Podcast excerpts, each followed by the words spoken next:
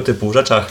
Dzisiaj taki bardziej nocny pierwszy live e, od e, grudnia, więc e, troszkę porozmawiamy o tym, co w ogóle działo się przez ten grudzień, przez prawie że cały styczeń, cóż tam może się dziać niedługo. A wbrew pozorom, wbrew temu, co myśleliśmy w grudniu, to ta zima faktycznie aż tak nudna nie była, mimo że naprawdę spodziewaliśmy się, że będzie bardzo nudno, ale właśnie porozmawiamy o tej zimie, o paru transferach, o paru właściwie bardziej przedłużeniach kontraktów, a także o tym też, yy, co się działo tam za kulisami właśnie między FIA a zespołami, jeszcze paru innych e, ciekawych kwestiach. Jeszcze oczywi- oczywiście że odniemy tematu Polaków w seriach juniorskich, a na koniec będziemy oczywiście rozmawiali o 24 Hours of Daytona, więc e, wyścigu, który jest już tuż przed nami, który już ten weekend startuje, już mamy za nami kwalifikacje, za nami wszystkie treningi i został nam już tylko sam wyścig i więcej o tym, co będzie się działo w tym wyścigu, e, co mamy też dla Was z Radiem Gold zapla- zaplanowane. Dowiecie się później, więc zapraszam właśnie do, do interakcji, też właśnie do zadawania pytań, do jakimiś właśnie komenta- do komentarzy, do spostrzeżeń. Mam nadzieję, że Wam się spodoba, a tymczasem idziemy już do, do tematu właśnie. Pierwszym tematem jest to, cóż tam działo się na linii Mercedes FIA. Może pamiętacie, może nie, właśnie w połowie grudnia mniej więcej wychodzi informacja, że Mercedes tfu, FIA przebada, przebada Mercedesa pod kątem y, różnych właśnie, y, że powiem, y, relacji. Chodziło, w prakty- w praktyce właściwie chodziło o to, że zbadają to, czy stanowisko, jakie piastuje Suzy Wolf, a więc szefowa F1 Academy, a więc no de facto jest pracowniczką e, Liberty Media, pracowniczką e, FOMU, czyli Formula One Management, czyli tego ciała, które już e, zarządza Formułą 1 tak w praktyce od strony komercyjnej czy jej właśnie obecność w strukturach właśnie FOMU nie ma właśnie jakiegoś e, negatywnego może wpływu na to, co już tam się dzieje właśnie w samym FOMie, czy wprost na przykład, no wprost można zapytać, czy właśnie Toto Wolf przez to, że jego żona jest, e, pracuje właśnie w FOMie, nie ma jakichś właśnie korzyści, czy pod kątem informacji, czy może korzyści jakichś tam materialnych, pod kątem te, z powodu tego, że właśnie, że jest e, obecny, w, że jego żona jest właśnie obecna w, w właśnie w F1 Academy poniosła się ogromna burza, ponieważ e, no okej, to nie od dziś jest wiadomo, że e, Suzy Wolf i Toto Wolf są małżeństwem, to nie jest e, od dziś wiadomo, że Suzy Wolf pracuje właśnie dla, dla FOMU, a Toto Wolf potencjalnie właśnie jako szef zespołu Mercedesa, de facto jako szef działu sportowego Mercedesa, niesie ta, ta, ta relacja jakiś potencjalny konflikt. Oczywiście FIA niczego nie wykazała, więc y, wyszło, że, no, że to de facto była większa, większa afera niż, niż yy, fu, mniejsza afera niż, niż miało być. Miało pewnie, pewnie Mohamed Ben Sulayem chciał pewnie coś z tego dużego właśnie ulepić. Nie wyszło mu właściwie, więc musieli się de facto z FIA szybko z tego wszystkiego rakiem wycofywać i to bardzo mocno pokazało nam, że faktycznie FIA y, cały czas próbuje gdzieś tam właśnie walczyć z zespołami właśnie jakieś takie e, podkopywanie ich pozycji, po to, aby pewnie móc e, swoje racje właśnie przepychać. No, chociażby sytuacja z e, zespołem Andretti Autosport, a więc nowym, potencjalnie nowym zespołem w Formule 1, który możliwe, że się pojawi, ale na pewno nie pojawi się w roku 2025. Prawdopodobnie Andretti na myśli już zadebiutuje w stawce w sezonie, w sezonie 2026, a więc wówczas zespoły de facto osiągną swój cel, jaki chciały, ten nie cel, nie ten pierwszy, ale ten cel minimum, czyli ok, jeżeli już musi Andretti być w stawce, że już faktycznie FOM musi go dopuścić, no to dopuścimy ich e, tym najgorszym kosztem, a więc każemy im wejść gdy już będzie nowy konkordat, nowy właśnie nowy, nowy Concord Agreement i stawka, jaką będą mogli e, zaśpiewać właśnie Andrettiemu na to, by, by zapłacił właśnie Formułę 1 na wejście, no będzie już znacznie wyższa, obecnie jest to 200 milionów właśnie tego wpisowego, a pewnie to wpisowe wzrośnie co najmniej do miliarda, myślę, że nawet do 2 miliardów euro bądź też dolarów, e, to akurat nie ma znaczenia, bo to są i tak ogromne pieniądze, wręcz, wręcz e, dla nas niewyobrażalne. E, Na pewno do, tych, e, do tej właśnie kwoty miliarda spokojnie sobie dojdą, więc e, to był pewnie jakiś taki element, który właśnie, którym właśnie my, Mohamed Ben Sulayem chciał troszkę właśnie zawalczyć. E, Inna też właśnie jest też rzecz taka, że władza właśnie też FIA nad Formułą 1 troszkę się właśnie FIA wymyka jest spore, spa, cała masa innych konfliktów właśnie, nawet też na tle finansowym właśnie, przecież FIA za taką jakby tak jakby hospicję właśnie y, Formuł 1 pod kątem właśnie prawnym, pod kątem y, sędziowania wyścigów oraz pracy delegatów FIA na torze.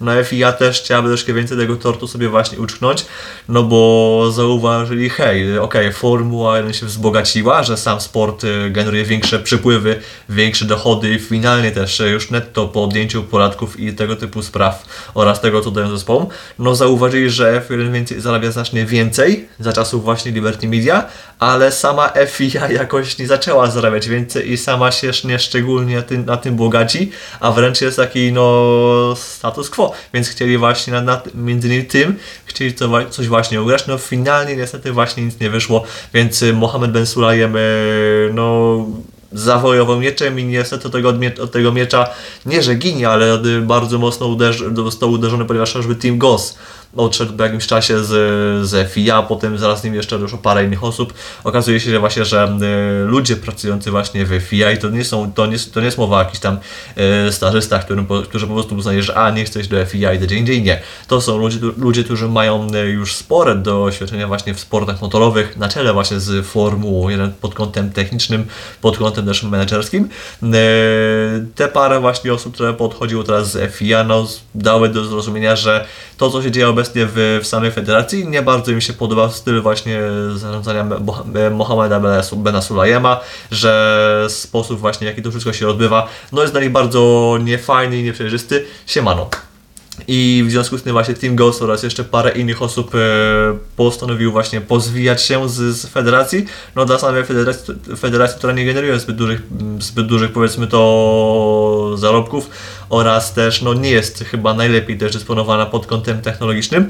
No zawsze jest taki spory, spory ubytek, zawsze to jest taka spora strata. Oczywiście mówią, że spróbują to właśnie tę stratę jakoś e, zapełnić po swojemu, tak by właśnie by nie odczuli straty tych paru właśnie cennych dla nich osób, no ale różnie to może być. Zawsze właśnie na tym jednak federacja troszkę cierpi, a i też sama pozycja właśnie samego FIA też e, wówczas nie wygląda, raczej, raczej nie zyskuje. Zobaczymy jak to się rozwinie, jeżeli chodzi właśnie o tą woje, wojenkę właśnie Mercedesa z FIA, no to to był taki potężny epizod, oczywiście wyszła z tego burza w szklance wody z większą oczywiście stratą na samej federacji. Zobaczymy jak to się będzie rozwijało w, w trakcie już tego samego sezonu, bo jednak e, wtedy wielokrotnie właśnie będą dziennikarze pytali właśnie o co chodziło, co się wydarzyło, będą wychodziły jakieś nowe fakty, pewnie jeszcze wiele razy będą wychodziły mm, od, właściwie odgrzewane różne kotlety na, na ten, na Mohameda Bela Sulejema, jak chociażby właśnie ta akcja z, z stosunkiem do praw kobiet, o których właśnie wielokrotnie było już, e,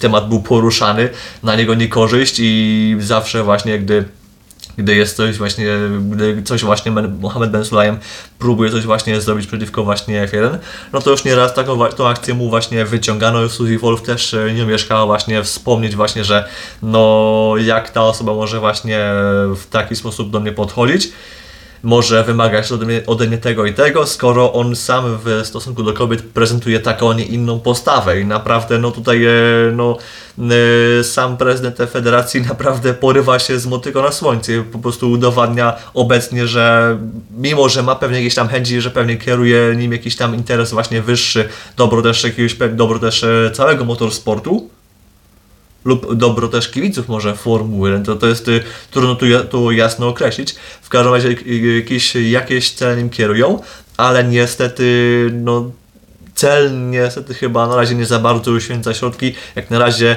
e, FIA kontra zespoły raczej 0 do 100, 100, 100 do 0 dla zespołów właśnie, więc yy, średnio mu ta, mu ta walka, wojenka idzie, ale to nie jest jedyna rzecz, która się działa, bo też yy, gdy już potem nam temat właśnie Mohameda Bena Sulejema i Mercedesa nam ucichnął, no to pojawiły się różne właśnie ciekawe roszady właśnie w, wśród, zespołu, wśród zespołów oczywiście, między innymi no, ludzie, ludzie do, parę osób do McLarena poprzechodziło właśnie z innych ekip, które, którzy, które były już zapowiadane w zeszłym roku, ale takim największym, y, największym gruchnięciem uważam, że była informacja o tym, że Ginter Steiner rozstaje się z zespołem Haas, a na jego miejsce wchodzi Ayo Komatsu i to była jedna z takich większych bomb. Y, jed- I to jest bardzo, tu trzeba zauważyć to, że zdania są bardzo mocno podzielone w kwestii właśnie tego, y, jak zapatrują się niektórzy na tą właśnie sytuację z hasem. Jedni mówią, że to jest about damn time, a więc yy, no w końcu najwyższa pora, że już yy, niektórzy postrzegają tak, że, że Ginter Schneider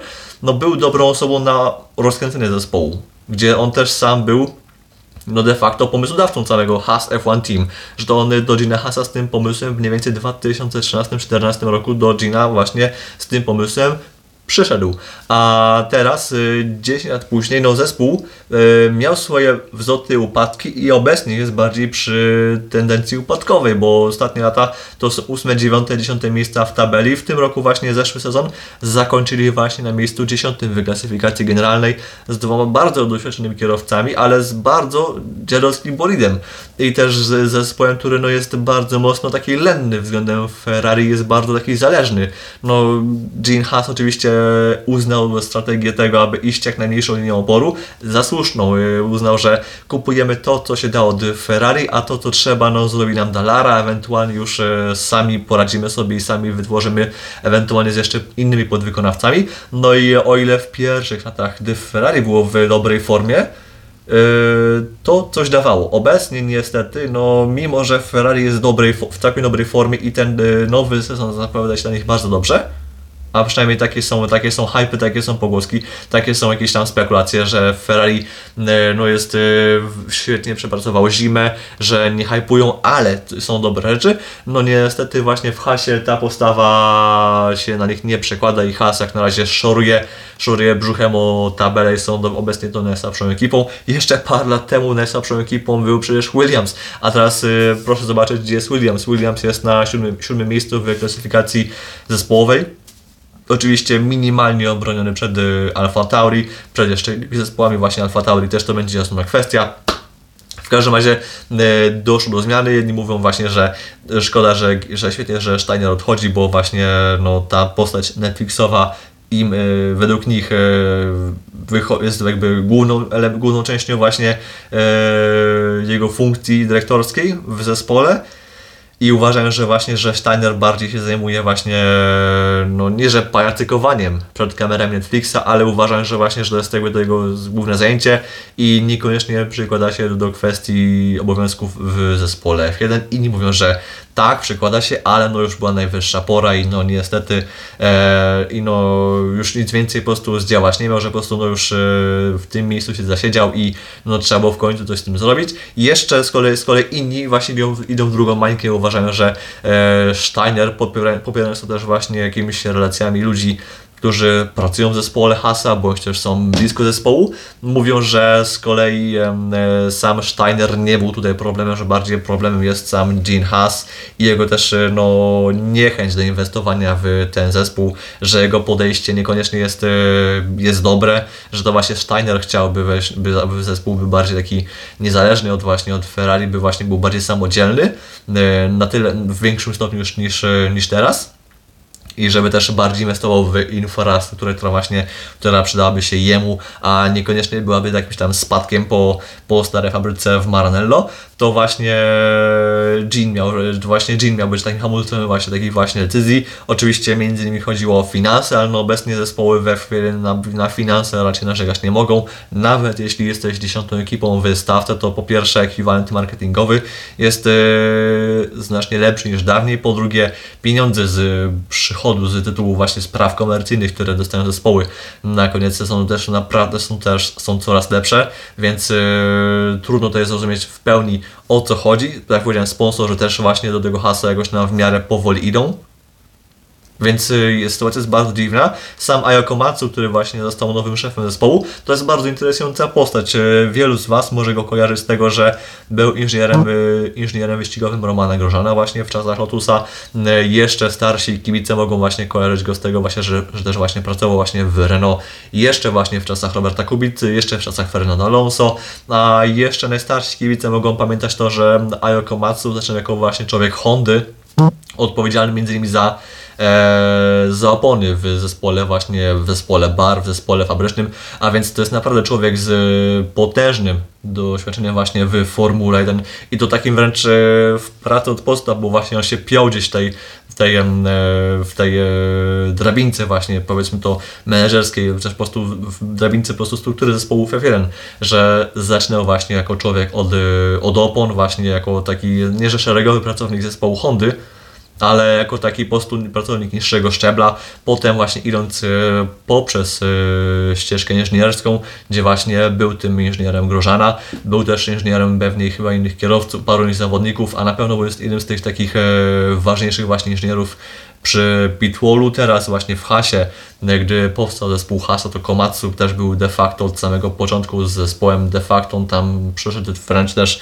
z Romanem Grożanem i pełnił właśnie obowiązki dyrektora technicznego, też jeszcze parę innych e, obowiązków operacyjnych, aż w końcu teraz właśnie awansował na to najwyższe stanowisko i został szefem właśnie zespołu. Jak to będzie z, właśnie z e, u niego, jak on sobie właśnie poradzi na tym stanowisku, no oczywiście nie możemy wróżyć na podstawie tego, że no skoro się przeciął całą tabelę, całą ten, całą, e, całą drabinkę, to trudno jest powiedzieć, czy na pewno będzie dobrym szefem zespołu. Na pewno e, trzeba mu przyznać to, że ma właśnie zrozumienie różnych właśnie stanowisk właśnie w zespołach F1. E, Czy to właśnie w Hondzie, w Renault, w, później Lotusie, obecnie w Hasie, że na pewno ma pojęcie na temat e, funkcji, jak, jak, jak pewne właśnie, jak pewni pracownicy funkcjonują na pewnych e, stanowiskach, jak mniej więcej wygląda praca na różnych właśnie, na różnych, w różnych- obszarach zespołu wyścigowego on nie jest tą osobą, która przychodzi, że, że, tak powiem, z zewnątrz. To jest trochę jak Mattia Binotto, że właśnie człowiek, który też się piął po tych szczeblach, albo jak Stefano Domenicali, że pnie się po szczeblach i w końcu dochodzi tutaj. Fred Wasser, na przykład y, to jest bardziej człowiek, który też był, który był de facto zawsze, odkąd y, zajął się motorsportem, to on y, miał dość bardzo, bardzo krótki epizod, jeśli chodzi właśnie o taką pracę na niższych szczeblach i przez dłuższy czas był szefem właśnie najpierw w, ART, w GP2, potem w Zauberze lub też dawniej Alfa Romeo, lub też teraz w tym Zauber Kiku, Steaku, coś tam. A teraz jest szefem zespołu Ferrari, nie wiem, Marco Mattiacci, chociaż to jest taki bardzo szczególny epizod y, właśnie w Ferrari, no to był też człowiek, który bardziej przychodzi jako menedżer z, z innej struktury, ze struktury Ferrari North America, a potem na jakiś czas przyszedł do właśnie do Ferrari, ale on nie miał pojęcia na temat pracy właśnie zespołu różnych pracowników w różnych obszarach, ale też jego, też jego funkcja była taka bardziej e, tymczasowa. Natomiast właśnie Komatsu to jest jedna z tych właśnie osób, która ma świetne właśnie pojęcie na ten temat, czy to uczyni go dobrym szefem zespołu, trudno powiedzieć, na pewno mówi, tonuje, na pewno e, zapowiedzi mówi, że no do Bahrajnu przywieziemy ewidentnie chyba najsłabsze samochód stawce, i mówi, zobaczymy co z tym da się zrobić, co wyciśniemy z ustawień, co możemy zrobić z pakietów poprawek, co, mo- mo- co możemy właśnie zrobić poprzez rozwój samochodu, to jest, yy, to będzie właśnie spore wyzwanie dla niego. E, Jeśli chodzi właśnie o Hasa, no to większych e, zmian poza nim raczej na, na razie się nie spodziewamy. E, Zobaczymy właśnie jak sobie zespół poradzi, no to właśnie to, to będzie jedno z wielkich pytań. E, A też spore pytanie jest też na przykład o to, jak się niektóre zespoły będą nazywać, bo o ile w Red Bullu, McLarenie, Mercedesie, Ferrari mamy taką w miarę pewność, że o ile tam są jacyś sponsorzy tytularni, to raczej co do nazwy ogólnej zespołu nie mamy raczej zastrzeżeń, no to troszkę inaczej jest to, wygląda inaczej troszkę to w przypadku innych zespołów, jak na przykład, no nie wiem, Zauber. No powiedzcie mi, jak teraz się nazywa Zauber. Eee, Steak F1 Team Kick Zauber, tak? Czy to ma w ogóle sens? Czy, czy, czy ktoś w ogóle myślał, jak to, jak to tworzy? Czy jasno, rozumiem, że chodzi o ten, że firma, która jest sponsorem obecnie tytularnym y, zespołu, jak i też y, sponsorem jakby nazwy konstrukcji, no, chce się bardzo mocno reklamować, ale jak to zauważył Karol z Cyrku F1, faktycznie obecnie ten sponsorek tytularny Yy, nie wiem, czy faktycznie jest takim e, sensownym rozwiązaniem, czy może nie lepiej po prostu pójść w duże naklejki na samochodzie, bo i tak w tej nazwie rzadko kto kiedy wypowie całą, e, całą pełną nazwę e, zespołu. No wyjątkiem mieliśmy może w Polsce, nas był wyjątkiem, było to jak Orlen był sponsorem tytularnym zespołów Alfa Romeo, to niektórzy dziennikarze wręcz krzyczeli właśnie Orlen przy Alfie Romeo, a sam Alfa Romeo wymawiał tak bardzo cichutko, że było Alfa Romeo Racing Orlen Team. I no cóż, y, zespół y, Zaubera się zdecydował takie troszkę bardzo dziwne podejście. Oczywiście ma to też y, sporo wspólnego z tym, że mm, Alfa Romeo odeszła właśnie z zespołu, że za dwa lata tam wejdzie Audi, czy Audi już de facto wchodzi, już rok po roku kupują kolejne porcje udziałów i przejmą prawie, że właściwie, że cały zespół i od 2026 roku to będzie zespół fabryczny Audi, ale de facto będzie on Zauberem y, związany właśnie z, z, z, z, z Yy, znaczy będzie, będzie po prostu to silnik, silnik Audi wraz y, wsadzony, wsadzony do samochodu Zaubera, ale no de facto będzie to zespół e, fabryczny Audi. Jeśli chodzi o ten, o... E, momencik, tylko zobaczę to jedną rzecz. Pyk.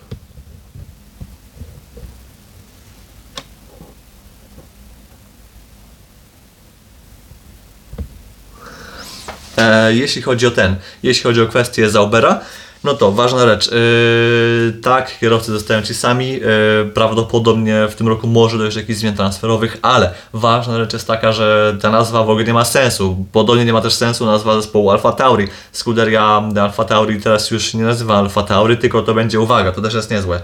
Yy, via, nie, Visa Cash App RB. I teraz pytanie, czym jest RB? Najprawdopodobniej jest to Racing Bulls, bo takie mówiły spekulacje, ale też ta nazwa w ogóle nie ma sensu i to też jest taki kolejny w sumie element amerykanizacji, bo teraz y, te nazwy teraz trudno powiedzieć. Co jest de facto, kto jest de facto sponsorem, kto nie jest sponsorem, bo Red Bull de facto jest e, właścicielem zespołu i teraz no niby no RB tam funkcjon- nie funkcjonuje jako Racing Bulls, tylko po prostu jako RB, ale domyślnie nazywam to właśnie jako Racing Bulls. Więc to, więc y, nazwą zespołu jest Via Cash App. Visa Cash App. No trochę, trochę, y, trochę to nie ma sensu. No wchodzimy trochę w te w klimaty NASCAR, IndyCaru, gdzie y, nie wiem, neutralizacja jest sponsorowana. Nie wiem, na, przykład jest takie też, że w NASCAR spons jest sponsor ostatniego okrążenia wyścigu. To jest ciekawe, że masz, y, często słyszymy y, w tym przekazie amerykańskim w NBC czy na Fox, y, na Fox Sports, że Final sponsor, powered by Credit One Bank. Albo nie wiem, mamy sponsora, nie wiem, neutralizacji, sponsorzy też są dla konkretnych samochodów w NASCAR. Zobaczcie, zobaczcie że nie ma na przykład w ramach jednego zespołu dwóch tych samych malowań. No może McLaren ma w IndyCarach takie coś, ale w większości zespołów IndyCar NASCAR każda ekipa to jest, oso- to, jest osobna, to jest osobna nazwa, osobny sponsor, osobne malowanie i łączy je tylko to, że wystawia jed- jeden zespół, a wszystkie jakieś kwestie marketingowe są w ogóle jakoś e, porozdzielane. E, Wojtek się pyta. E, jeszcze gorsza jest Visa, aplikacja płatnościowa ścije byki w F1 zespół. No właśnie mówię, to jest, to jest po prostu, to jest, to jest bardzo dziwne i takie bardzo no to wygląda po prostu strasznie, nie? Po prostu poczekajmy jeszcze faktycznie aż e, zaczną dodawać, nie wiem, nazwy sponsorów. No tory już są, już mają w sumie, same Grand Prix już mają w sumie sponsorów. Niektóre tory mają nawet chyba sponsorów, w sumie zresztą, w Polsce. e, Jesteśmy w Polsce, to przecież e, dobrze wiecie, że praktycznie każdy jakiś większy stadion, na którym nie wiem, czy to jest, czy to jest jakaś hala sportowa, czy jakieś, czy boisko piłkarskie. Prawie, że każdy stadion ma sponsora tytularnego, czyli sponsora, który po prostu rzeczy daje po prostu im swoją nazwę. Na przykład, nie wiem, nie masz e, no, oficjalna nazwa narodowego, to nie jest narodowy, tylko tam PG narodowy. Mój rodzimy Gdańsk, a więc e, ta Baltic Arena, dawniej, dawniej, dawniej zwana Baltic Arena, więc ten e, bursztynowy stadion, no to nie jest, e, to nie jest właśnie Baltic Arena, tylko to jest tam Polsat plus Arena, czegoś tak. Wcześniej to było, już nawet nie pamiętam co, nie wiem, hala na granicy Gdańska i Sopotu, którą by the way są nieraz były na początku śmieszne spory odnośnie to, kto za co odpowiada, no też to nie jest, to też jest arena coś tam, tylko to jest, tylko, to jest Ergo Arena, E, faktycznie idziemy w tym kierunku. W żużlu chyba też są jeszcze lepsze, jeszcze lepsze właśnie tematy i tam są jeszcze lepsze, jeszcze lepsze rozkminy, bo tam już w ogóle są y, sponsory, są wszędzie. No idziemy w bardzo interesującym i śmiesznym kierunku, troszkę konfundującym, ale no tak jest y, w takim kierunku zmierza sport który idzie po prostu ku amerykanizacji. Czy na to się podoba, czy nie. To nie jest jakoś mega, to nie jest jakoś mega, nie wiem, jakaś mega zła rzecz, ale no troszkę irytująca. E, no, tak, takie też najśmieszniejsze było w tym wszystkim to, że w sumie tą nazwę e, oficjalną właśnie Racing Bullsów, czyli dawnego Alfa Tauri, no też troszkę czekaliśmy, bo pamiętacie, miało to być w ogóle ogłaszane jeszcze przy Grand Prix USA na kota, a kota była kiedy? Przełom pa koniec października, jakoś tak.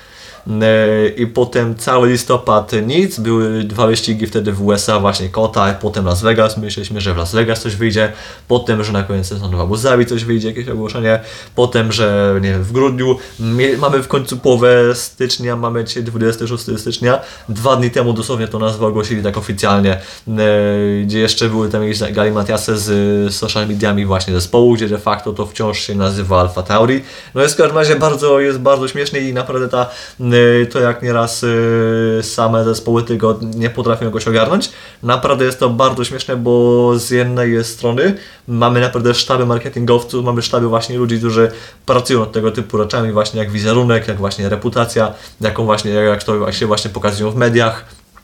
I nad tym bardzo pieczołowicie pracują i naprawdę przykładają ku temu właśnie sporo pracy a potrafią chrzanić właśnie taką rzecz yy, podstawową, wręcz można powiedzieć. To jest bardzo, to jest dla mnie bardzo dziwne i trudne do zrozumienia. Ale yy, kończąc już tematy właśnie formułkowe, już yy, przechodzimy do transferów. To jest, to jest coś, co nam zamknie właśnie tematy formułkowe. Pierwsza rzecz z takich najważniejszych rzeczy. Mianowicie w Ferrari i w McLarenie mamy po jednym już kierowcy zaklepane na de facto takie ery erę po 2025. Lando Norris po roku miał obecny kontrakt, y, no, jak podpisywał deal 3 lata temu już w Monaco ogłaszał deal na wieloletnią umowę na kolejne parę lat, to była mowa, że to będzie tam jakiś dwu, trzyletni deal. Wszyscy mówili o tym roku 2025, ale McLaren tego formalnie nie podał. No, y, zauważcie też, że zespoły już nie podają za bardzo tej długości umów, nawet no nie wiem, może u Louisa Hamiltona może wiemy, że to będzie deal dwuletni, u Verstappena, że jest to do roku 2028, ale właśnie McLaren czy właśnie Ferrari, no niekoniecznie podają właśnie ile dokładnie, ile dokładnie ta umowa potrwa. Eee, no i właśnie w przypadku Norrisa mamy potwierdzenie, że to będzie właśnie po roku 2025, a więc na pewno 2.26, 2.27 czy 2.28, tego jeszcze nie wiem, w każdym razie wiemy, że z McLarenem Norris zostaje na właściwie no de facto prawie całą tą swoją pierwszą dekadę w Formule 1 niemalże na pewno spędzi z McLarenem, a na pewno znaczącej większości. E, co do Ferrari właśnie, e, tam, była, tam są właśnie różne przecieki właśnie wychodzą ze Scuderii. Jedni mówią, że Ferrari e, wyrżnęło sporo koni mechanicznych do silnika wsadziło, inni, że świetnie zrozumiało właśnie tematy zawieszeniowe, jeszcze inni, że świetnie rozumieją tematy ogólnej aerodynamiki właśnie nad samochodem, pod samochodem i jeszcze wokół samochodu i tak dalej ale oficjalne informacje są takie, że Charles Leclerc przedłużył właśnie umowę z, ze Scuderią. Wiemy, że Leclerc zostaje z Ferrari po roku 2024, a więc 2,25, 2,26 i tam gdzieś jeszcze w tym wszystkim jest klauzula właśnie wynikowa, a więc jeżeli się okaże, że Leclerc e, nie będzie zadowolony z wyników, no to jeżeli Ferrari pewnych właśnie wyników e, mu nie zapewni, no to będzie oczywiście możliwość odejścia, odejścia ale e, na razie mamy właśnie reklamkę pewnego w Ferrari na ten rok, na przyszły rok i na rok 2025 myślę, że na pewno, a to co wyjdzie potem w praktyce, no wiecie dobrze, że nie ma umów e, nierozerwalnych. Jak na razie wygląda, wygląda na to, że to będzie kolejny rok właśnie stabilizacji, no bo zauważcie, że poza oczywiście dwoma, jednym miejscem w Alfa Tauri, gdzie sezon rozpoczął gdzie Vries, potem go zastąpił Pierre, ten Pierre Gasly. Daniel Ricardo, ale Ricardo doznał kontuzji i na chwilę go zastąpił Liam Lawson, no ale potem wrócił Ricardo. No to de facto poza tą sytuacją cały grid, cała, cały układ właśnie stawki się utrzymał. Nawet Sargent William się utrzymał właśnie swój fotel na, na ten rok. I teraz zobaczymy, co się będzie działo, czy właśnie w Hasie, skoro zmienił się szef zespołu, to czy Ayo Komatsu będzie właśnie werbował za tym, by mieć może znów jakieś dwóch młodych kierowców, a nie no, starszych już wiekowych zawodników pokroju Hulkenberga czy Magnusena. E, zobaczymy, co wyjdzie z Saincem w Ferrari, bo tam mówi się, że e, Scuderia niekoniecznie jest właśnie zadowolona z rozmów e, z Hiszpanem podobno na razie te rozmowy się wręcz tam zatrzymały i nawet rozważają temat właśnie Gasly'ego czy Albona. Albon y, tam ma jeszcze chyba par lat umowy, ale no jeżeli zapuka w Ferrari, no to sorry, no no powiesz, że, że tak, tylko po prostu musicie mi wyłożyć hajs na to, bym rozwiązał umowę z Williamsem, no i po prostu to zrobi. No jeżeli faktycznie będzie chciał pójść do Scuderii, to po prostu to zrobi. Jeżeli dostanie ofertę, no to to po prostu zrobi. Na stole właśnie też, y, nie że ma ofertę, ale przyglądają się właśnie Gasly'emu. Konowi nie wiem, ale na pewno Gasly jest tam brany pod uwagę. No i Sainz tak, ale Sainz właśnie e, nie wiadomo czemu, właśnie już to w zeszłym, pod koniec zeszłego sezonu właśnie e, Fred Wasser dawał różne jakieś właśnie komentarze, które mówiły, świadczyły o tym, że niekoniecznie jest zadowolony właśnie z tego, co osiąga Sainz na torze. Dziwne, bo Sainz miał naprawdę bardzo solidną drugą połowę zeszłego roku, bardzo mocną. W końcu wygrał wyścig w Singapurze, a nie Leclerc. Też Leclerc miał potem całą serię tych pole position i barometrów prowadzenia w, w, każdym z wyścigów. W każdym razie to jest bardzo, to może być bardzo interesujący aspekt sezonu, ponieważ wiemy, że w Mercedesie e, już te dwa miejsca są zabetonowane na najbliższe dwa lata. W Red Bullu jedno miejsce jest zaklepane, a to, kto będzie obok niego jeździł, to jest kwestia, kwestia Perez-Ricardo bo raczej nie Tsunoda. W Astonie Martinie też może być stabilizacja, bo raczej chyba Fernando Alonso nie spodziewam się, żeby się ruszał teraz z Astona Martina, no chyba, że faktycznie by wróciłby znów do Ferrari, ale no w tym wieku raczej trudno będzie o powrót do Alpin. McLaren też może być trudny, a nigdzie indziej nie pójdzie. Nie pójdzie aż e, w dół, bo no, w, tym, w tym wieku po prostu już wie, że to już równa się koniec walki o Mistrzostwo Świata i, i tyle. E, w każdym razie no, możemy mieć e, parę ciekawych sytuacji właśnie na rynku transferowym. Co z tego finalnie wyjdzie, to się okaże. Może wyjść tak, że znów będzie cisza, nic. No ale no na pewno Sainz. To jest yy, kwestia właśnie Sainza, Gasly'ego oraz Albona. Ta trójka może być interesująca. W McLarenie nie spodziewam się zmian. Właśnie będzie właśnie Norris plus Piastri. To jest, to jest wręcz już zaklepane. Mercedes też jest pewny. Jedno miejsce w Red Bullu też jest pewne. Yy, więc yy, wszystko się rozbija o Hasa, o to czy Sargent się utrzyma w stawce, czy w Zauberze się dwóch kierowców utrzyma właśnie Bottas z Żoł, no Bottas i Żoł no bardzo niewyraźni, a Bottas wręcz e, jest takim bardziej influencerem pokazującym swoje życie poza Formułą 1 niż, niż no samą Formułę 1, więc e, no nie wiem, no ten Bottas to wygląda jakby po prostu faktycznie traktował ściganie w F1 jako taką właśnie swoją 9 to 5 job. Zobaczymy co właśnie będzie z tym Zauberem, na pewno te czołowe zespoły właśnie poza Saincem właściwie to jest chyba na razie jedyne miejsce, które jest takie na pewno, że może być, że może być ono gorącym fotelem w tym roku. No chyba, że w Astonie Martinie e, Stroll w końcu się właśnie podda. Mam na myśli, że jego ojciec i powie, że stary, tfu, młody, oddaj fotela, e, wywalę kierownicę, lecisz, e, dam Ci inne miejsce, ale no sorry, Ty już e, nie jeździsz, no bo to, no bo, no bo ile można. E, więc no, zobaczymy, co, się w tym rynku transferowym wydarzy. E, I kończymy teraz e, tematy formułkowe. Przechodzimy szybko, na szybkości do ścigania w 24 Hours of Daytona, więc de facto taki drugi najważniejszy wyścig endurance'owy na świecie.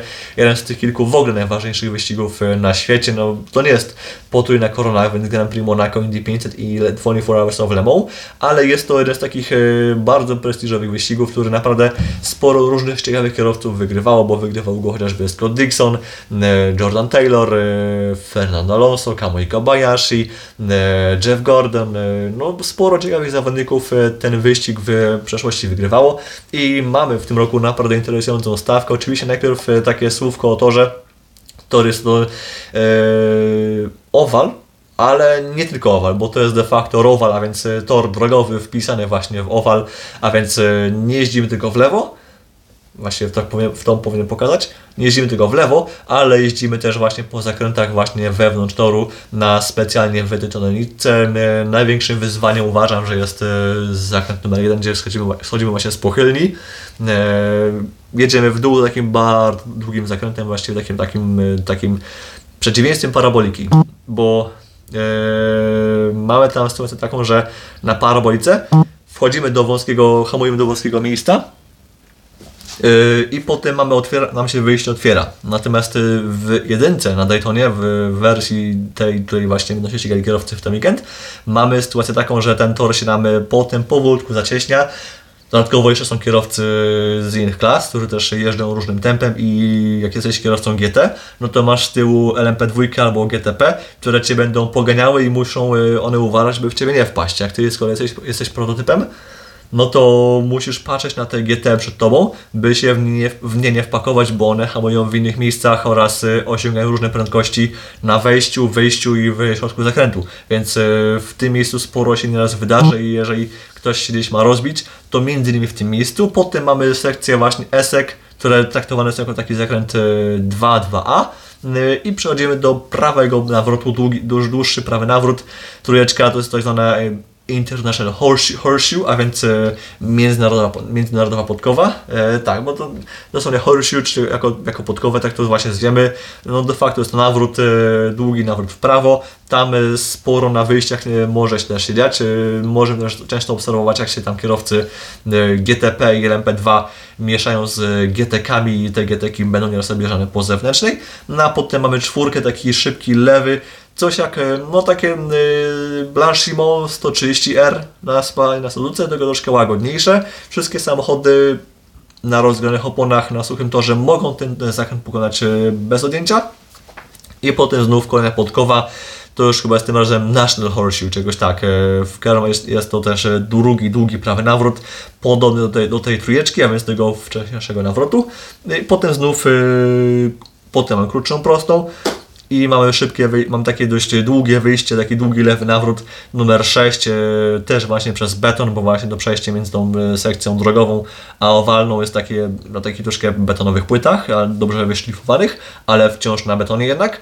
E, właśnie w tej szóstej, podobnie jak w tej jedynce, co mówiłem wcześniej, tam mogą być często sytuacje, że właśnie, że kierowcy tracą przyczepność, a żeby było śmieszniej, tą szóstkę, jedynkę oddziela tego de facto ściana, bo one są, no bo one się, one są złączone do siebie, do siebie właśnie poboczami, do siebie właśnie przylegają, e, więc mogą być nieraz sytuacje jak typu, że ktoś w jedynce przestrzela i nagle nam ląduje w szóstce, bo też nie ma tam takiej długiej ściany, żeby właśnie, żeby e, je oddzielać, bo też no, chodzi o kwestię bezpieczeństwa. E, w każdym razie mogą być sytuacje właśnie, że ktoś z szóstki przebija się do jedynki przez właśnie przez e, spóźnione hamowanie i vice versa. Mogą być takie różnego rodzaju sytuacje. Ta bariera właśnie dzielająca te, te dwa zakręty nie jest, tak, nie jest postawiona na stałe, bo tam nie, za, nie ma za bardzo jak, bo też y, tam nie można jakichś tam wgłębień zrobić, bo no to też potem NASCAR po, ty, po tym betonie jeździ i trochę nie do końca byłoby to bezpieczne, gdyby tam były jakieś wgłębienia, albo jakieś miejsca na jakieś e, śruby, y, więc dlatego te ściany z opon w tym miejscu właśnie na tych poboczach jedynki i szóstki są takie właśnie troszkę bardziej no, mobilne, te, te bariery z opon. W każdym razie potem wychodzimy na sekcję właśnie owalną, więc to jest y, zakręt siódemka. W NASCAR jest to de facto owale, najczęściej to jest jeden zakręt traktowany jest jako dwa. U nas jest to właśnie taki długi, lewy zakręt, nie nawrót, po prostu nawrót pochylony, zakręt pochylony właśnie owalny, z sekcji owalowej tam się sporo będzie właśnie działo, bo wolniejsze auta będą często pewnie blokowały tą stronę wewnętrzną, ale de facto szybciej jest lecieć właśnie po zewnętrznej, jak się ma właśnie szybsze auto, to tu naprawdę jest możliwość e, doboru wielu właśnie linii jazdy i nieraz będzie tak, że właśnie, że auta raz będą szybsze po wewnętrznej, raz będą szybsze po zewnętrznej. E, tam będzie, będzie sporo się działo i właśnie na tej sekcji właśnie, na tej właśnie, w tej właśnie siódemce, po tej, po tej całej sekcji właśnie tej wewnętrznej, drogowej, e, tam będzie sporo właśnie mieszania się między, między właśnie klasami, między właśnie GTP, a LMP2, a samochodami jeszcze GT. Potem mamy szybką, krótszą, taką, taką nieco dłuższą, prostą, tak zwana backstretch, taki tylna, tylna tylna prosta właśnie i dojście do szykany bus stop. Tego już to nie jest bus stop, a jest to szykana Le Mans. E, to dlaczego bus stop? No przypomina właśnie przystanek autobusowy. Troszkę to się może kojarzyć z szykaną na przykład właśnie w Monako za tunelem, a jest taka lewy, lewy, prawy, prawy, lewy. E, tylko oczywiście tutaj na Daytonie jest to znacznie szybsze, jest znacznie więcej miejsca. Mamy też lepiej wyznaczone, wyznaczone kerby, które właśnie łatwiej jest ściąć Przy czym teraz w tym miejscu polikwidowano połacie trawy, które tam były w, w, na poboczach. No właśnie ze względu właśnie bezpieczeństwa, po to właśnie by dać kierowcom samochodów troszkę więcej miejsca na ucieczkę właśnie w razie jakichś e, spinów, czy błędów, czy innych tego typu sytuacji. W każdym razie właśnie ta szóstka, ta, fu, ta Bus Stop Chicane, czy też e, Lemon Chicane to są zakręty 8, 9, 10 11, a więc e, cztery zakręty. W tym miejscu też e, łatwo o błąd, bo żeby tą szykanę przejść dobrze, to trzeba ją przejść naprawdę na limicie, właśnie e, taką bardzo dobrą linią jazdy. Wejście w pierwszy wierzchołek tych, tych dwóch szykan, złe wejście sprawia, że no, całą szykanę też potem się źle wychodzi, przechodzi i potem wy, prędkość wyjściowa na prostą, e, na ten, fu, na prostą, na ostatni zakręt już e, toru Daytona, więc e, pochylnie zakręt numer 12 no jest gorsze, a jeszcze potem można się, jeszcze jak się ma obok jakieś auto właśnie szybsze lub też wolniejsze, to też różne niefajne sytuacje mogą się z tym związać. W każdym razie no Tor Daytona, mimo że jest taki już obeznany, że jest de facto od tych 50 lat jest ta sama konfiguracja i nic na niej takiego już tam większego nie zmienia, no to de facto co roku e, sprawia nam ogromne wyzwanie i teraz e, troszkę właśnie parę słów właśnie o tym, jaki to jest e, typ ścigania. Oczywiście tak, wyścig 24 godziny, a więc startujemy w sobotę 27 stycznia po godzinie 19.40, mniej więcej wtedy powinna nam się zawi nam zawisnąć zielona flaga i oczywiście jedziemy, ścigamy się przez całą dobę. E, ale ściganie jest troszkę inne, ponieważ o ile w Le Mans na tym torze 13-kilometrowym Yy, no ważne jest to, aby się utrzymać gdzieś tam w tej grupie prowadzącej. Na Daytonie nie jest to aż tak ważne, ten tor jest y, znacznie krótszy, bo to jest y, sama wersja owalowa, ma 2,5 mili, a więc y, 2,5 mili to jest około tamtych 4,5 km. Dołóżmy do tego jeszcze tą część, część wewnętrzną, no jest to niespełna 5,5, coś około 5,5 km, niespełna 6 km długości. To nie jest, to nie jest zbyt długi tor. Jest oczywiście bardzo szybki, bo prędkości są na nim, są na nim bardzo ogromne, w co najmniej dwóch no, dwóch, trzech miejscach te prędkości są naprawdę właśnie ogromne, właśnie z rzędu tych koło 300 na godzinę. Ale tam y, jest troszkę inne ściganie, ponieważ y, w Lemą mamy tak długi tor, że są trzy samochody bezpieczeństwa. Przy czym te samochody bezpieczeństwa w ostatnich latach nie są aż taką, nie są aż takim częstym zjawiskiem na torze. Częściej tam się stosuje właśnie slow zones, a więc takie lokalne, lokalne nakazy jazdy prędkością pit limiterową a w IMSie jest albo taka mała lokalna żółta flaga, e, w razie gdyby to się na chwilę zatrzymał na torze, ale wrócił na ten do, do rywalizacji, albo jest już pełnoprawna neutralizacja. Nie ma możliwości, nie ma akcji pod tytułem właśnie, że zwalniamy w, tym, w tej tej sekcji, czy coś. Nie. Jest pełnoprawna neutralizacja i wówczas jest e, cała procedura, która sprawia, że faktycznie jeżeli masz jakąś tam stratę typu 2-3 okrążenia, nawet 4, to możesz to wszystko odrobić dzięki właśnie safety carom, dzięki pace carom de facto, bo tak to się nazywa w Ameryce, yy, możesz to wszystko odrobić i możesz wrócić do, do czołowej grupy. Tak to działa w GTP, tak działa w LMP2, tak to działa właśnie w klasie GTD, Pro oraz normalnej. To jest, norm, to jest, to jest norma w Ameryce. W Le Mans, jeśli stracisz to okrążenie, to ok, teraz jest y, procedura safety caru, która pozwoli Ci właśnie to kółko odzyskać, ale gdy mieliśmy trzy safety cary i po prostu one się potem y, chowały za ściany, no to jeżeli traciłeś okrążenie, to de facto nie miałeś e, żadnej szansy. Musiałeś po pierwsze dogonić swojego lidera, potem musiałeś go oddublować, a potem jeszcze raz musiałeś go dogonić, by walczyć z nim o pozycję. W Daytonie jest to tak, że y, przez to, że te safety cary są właśnie łatwiejsze do wywołania, bo nie masz y, FCY, nie masz full course yellow, nie masz wirtualnej neutralizacji, tylko masz normalny safety car i tylko, i tylko to, de facto, no sprawia, że tych safety carów jest tutaj więcej, pace carów znaczy się zdarza się, że Pacecar tu wyjeżdża w ciągu całej tej doby 10-13 razy. E, takie, takie rzeczy są normalne. Oczywiście zdarza też się tak, że jedziemy, dwa, jedziemy załóżmy pół, połowę wyścigu bez żadnego safety cara, bez żadnej neutralizacji. A potem nagle są trzy pacecary jeden po, jeden po drugim, nie? Tak się, tak się potrafi zdarzyć. E, są momenty, że nie wiem, jak mieliśmy w roku 2021, że mieliśmy pierwsze 3-4 godziny, Pacecar wyjeżdżał też co chwilę, a potem mieliśmy x tam 7-8 godzin bez żadnej przerwy w walce. I wtedy troszkę ma się problem, ale jeśli są te safety cary dość często, to faktycznie łatwo jest y, te, te parę kółek odrobić. To jest właśnie, to jest, y, troszkę usztuczniające właśnie rywalizację i w Le Mans teraz też to wprowadzili w podobnej formie. Wciąż są trzy, trzy safety car, ale potem się one łączą razem w jedną, jedną, jedną kolejkę i potem jest tam e, znów procedura właśnie układania stawki.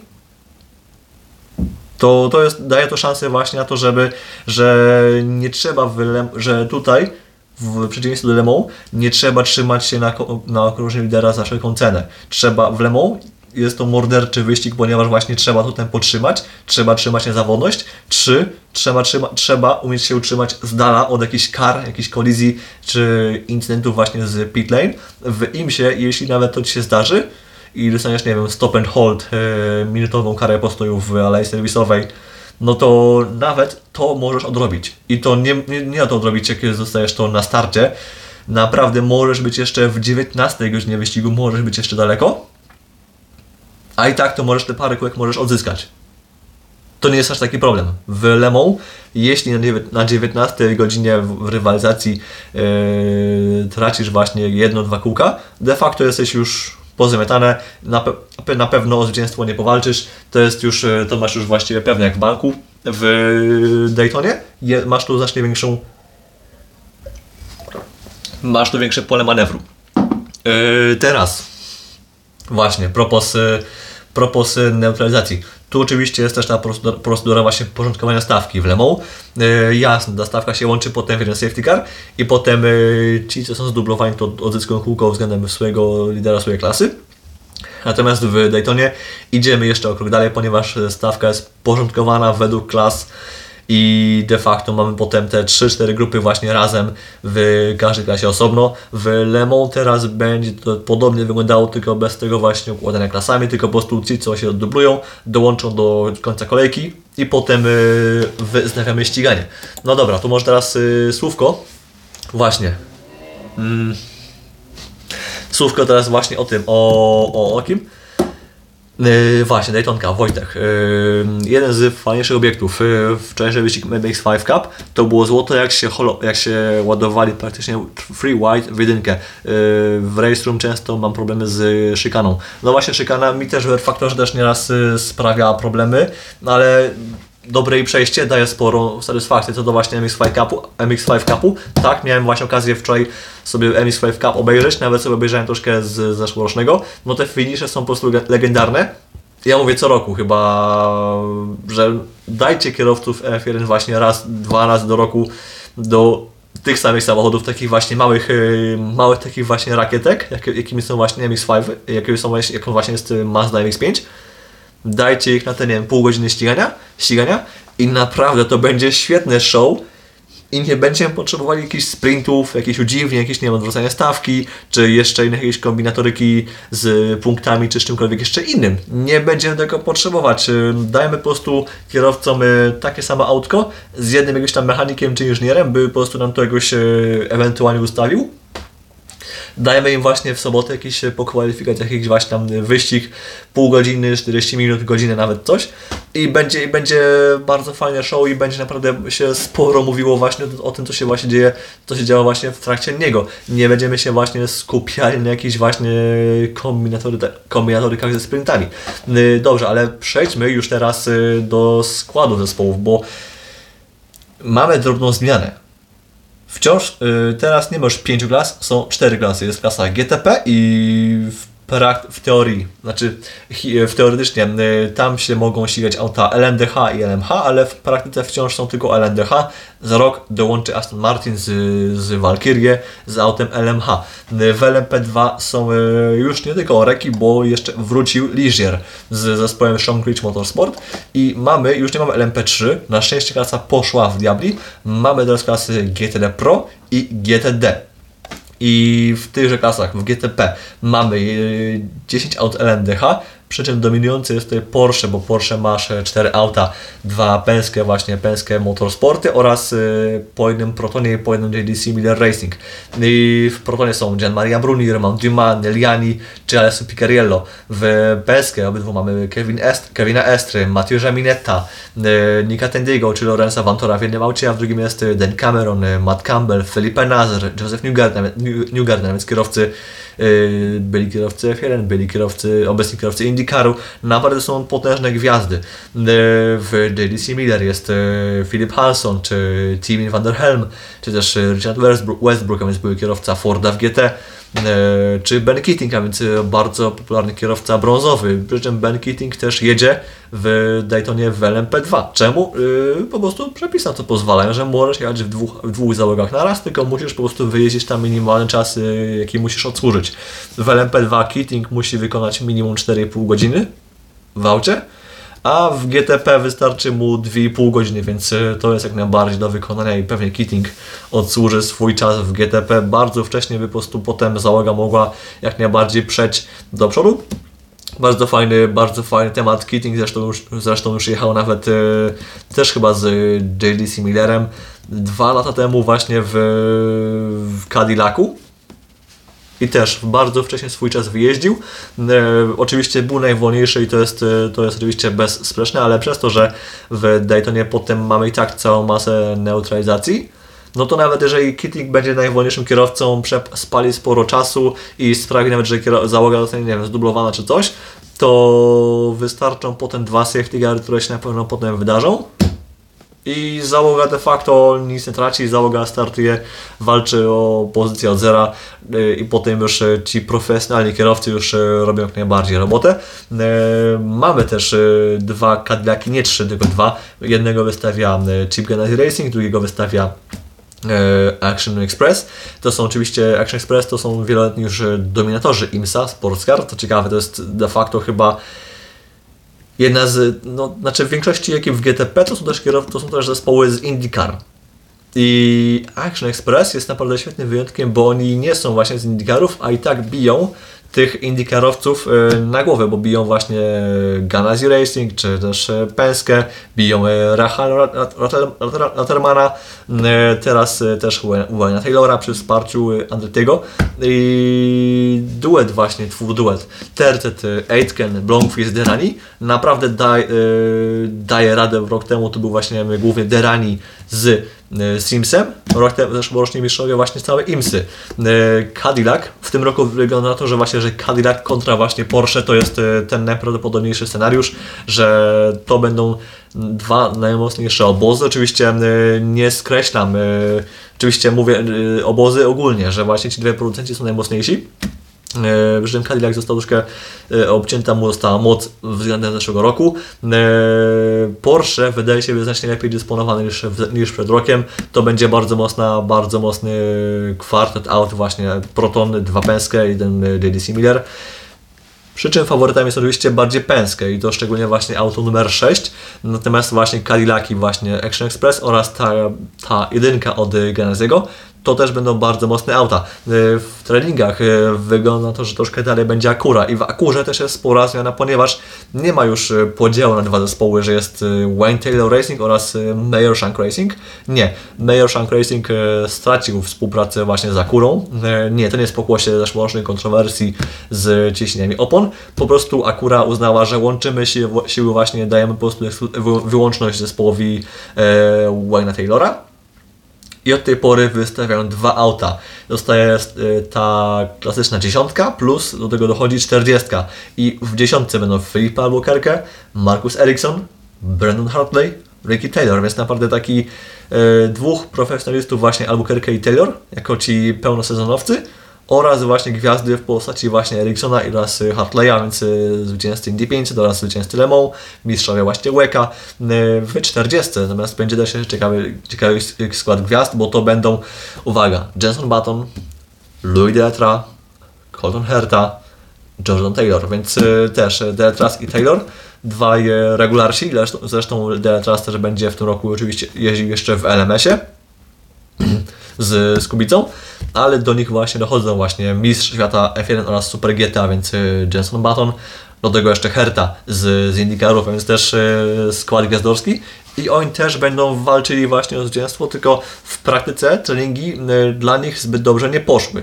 Wygląda na to, że właśnie, że Akura jest troszkę wolniejsza, ale nawet jeżeli jest wolniejsza na tempie, to nie można ich skreślać właśnie z walki o zwycięstwo. Oczywiście 40 kg więcej, bo tyle dostali więcej względem rywali, względem zeszłego roku.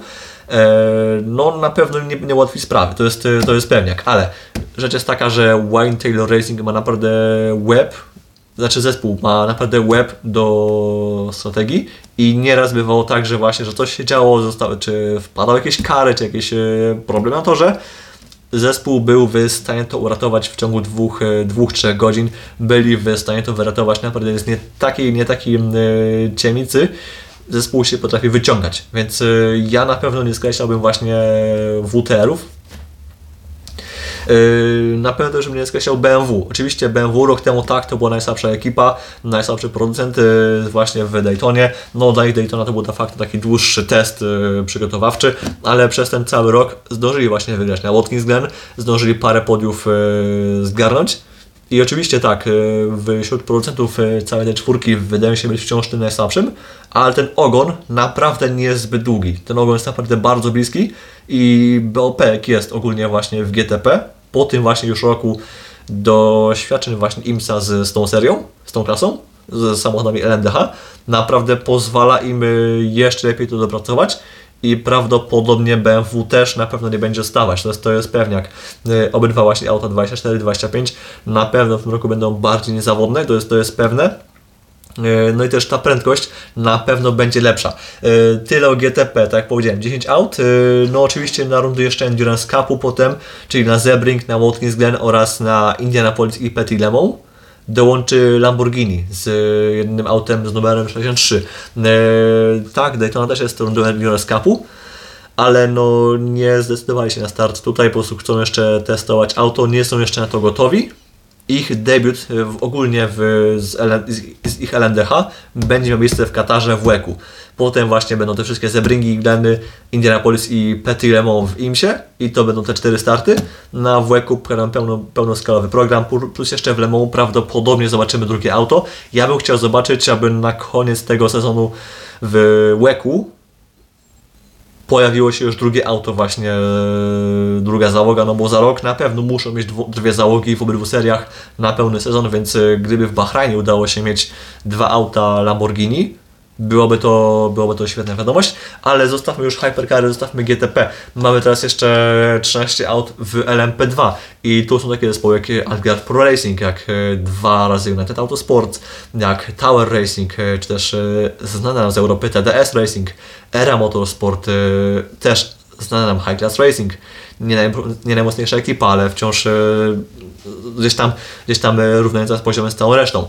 E, Sean Creech Motorsport, a więc też e, świetny zespół z LMP3, który właśnie ma tego Ligiera i będzie walczył z, tą, z tym stadium Orek. No i naprawdę to, że Oreka jest lepszym autem, to nie ulega wątpliwości, ale Ligier, naprawdę Sean Creech Motorsport z tym, co jak na razie pokazali właśnie w, w treningach, w kwalifikacjach, demonstrują, że faktycznie prędkościowo Ligier nie będzie jakoś e, szczególnie mocno stawał, nie będzie ogonem, na pewno będzie mocnym zespołem. Mamy też takie zespoły jak AO Racing, czy też e, Richard Mille, znaczy EF Corse, Dragon Speed, a więc też mamy znana ekipa, z którą dawniej, dawniej startował Juan Pablo Montoya, czy też Riley, którego znamy też z LMP3, też dawniej też z GTD, a mamy też w końcu, uwaga, Inter Europol z Pierre Matiasem, a więc yy, zeszłoroczni zwycięzcy Lemą, łączą siły z zeszłorocznymi mistrzami całych właśnie IMSY w LMP2. Bardzo mocna, to jest bardzo mocna ekipa, jest sporo ludzi mówi, że faktycznie to może być bardzo mocny zespół. Yy, to jest bardzo, bardzo ciasna kooperacja między właśnie tymi dwoma ekipami na poziomie inżynieryjnym, technicznym oraz y, na każdym innym możliwym poziomie. Europol nie daje tego szmalu i nie daje kierowców, nie. Dają też właśnie swoje, swoich ludzi, dają też właśnie jakieś e, wsparcie, pomagają właśnie też e, Piermanowi, wnoszą swoje już e, doświadczenie i naprawdę oni w walce z Unitedem, z, z TDS-em, z AO Racing, bo AO Racing też może być bardzo mocną ekipą, czy też z APR-em, z Alga Pro Racing, to będą bardzo mocne zespoły.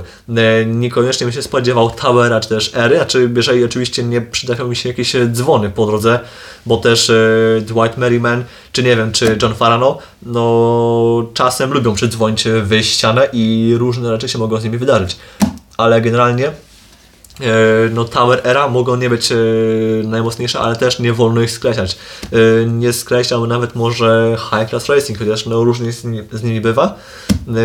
Jestem ciekaw, co zrobi w debiucie AO Racing, a więc ta nowa ekipa, która też pomaga w Europie TF Sportowi, gdzie, w której będzie, który będzie startował Kubica z Deletrazem oraz z Johnem Edgarem.